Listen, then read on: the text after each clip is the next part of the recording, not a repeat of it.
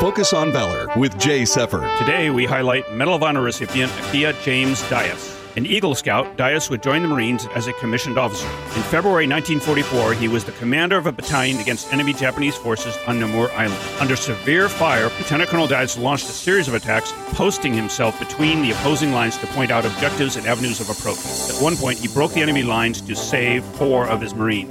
Determined to retain the initiative, he led from the front, inspiring his men to push forward until the Japanese had been driven back to a small pocket of resistance and victory assured. He was killed while leading an infantry unit against the last enemy position. For these actions, he was posthumously awarded the Medal of Honor. Interestingly, Dyess is one of nine Eagle Scouts to receive the Medal of Honor, but the only one who received the Carnegie Civilian Hero Award for saving two swimmers in 1929.